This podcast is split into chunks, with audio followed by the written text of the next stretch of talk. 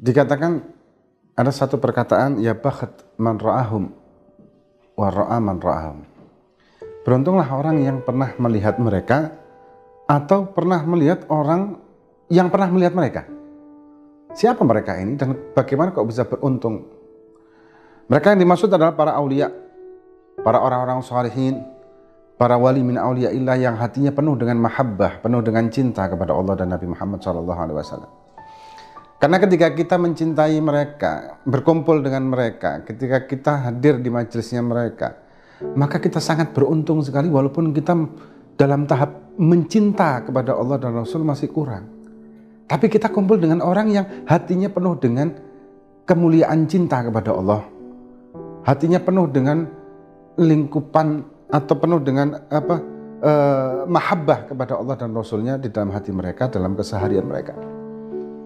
Maka sangat beruntunglah kita ketika kita berkumpul di majelis mereka dan bersama mereka. Nah, bagaimana mereka bisa mendapatkan kemuliaan tersebut? Hingga menjadikan keberuntungan bagi orang yang pernah melihat beliau-beliau tersebut. Apa yang mereka lakukan? Yang mereka lakukan adalah memenuhi hatinya dengan mahabbah, memenuhi jiwanya dengan cinta dan memenuhi setiap langkah dalam kehidupan mereka dengan landasan cinta kepada Allah dan Nabi Muhammad SAW. Ketika kita memenuhi langkah kita, memenuhi segenap kehidupan kita dengan mahabbah, dengan cinta kepada Allah dan Nabi, maka kita akan selalu menjaga syariat dan selalu kita berusaha melakukan perbuatan yang tidak akan menyakiti hati Nabi Muhammad SAW selalu akan melakukan perbuatan yang menjadikan keridhaan Allah kepada kita. Kita akan berusaha seperti itu. Kita akan bermujahadah seperti itu. Kita akan berjuang untuk itu. Seperti Al-Imam Al-Habib Abdullah bin Hussein bin Tahir rahimahumullahu ta'ala. Beliau pengarang antara lain salah satu kitabnya beliau adalah Sulamu Taufik ila mahabbatillahi ala tahqiq. Beliau mujahadahnya adalah selalu melakukan kewajiban dan menjauhkan larangan dan bermujahadah dengan menjadikan amalan-amalan mubahnya menjadi sunnah. Di dalam syariat kita mengenal bahwa ada lima ahkam syariah. Ada wajib, ada sunnah, dan seterusnya, termasuk makruh dan haram.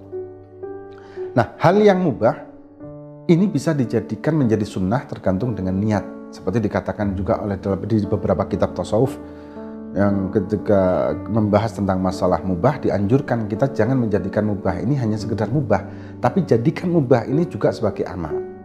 Sebagai contoh, ketika kita akan tidur malam, maka kita niatkan tidur kita supaya kita bisa merehatkan badan kita, bisa menyehatkan jiwa kita, bisa mengistirahatkan seluruh tubuh kita hingga kita kita hingga kita bisa bangun dengan bertahajud kepada Allah Subhanahu wa taala di malam hari.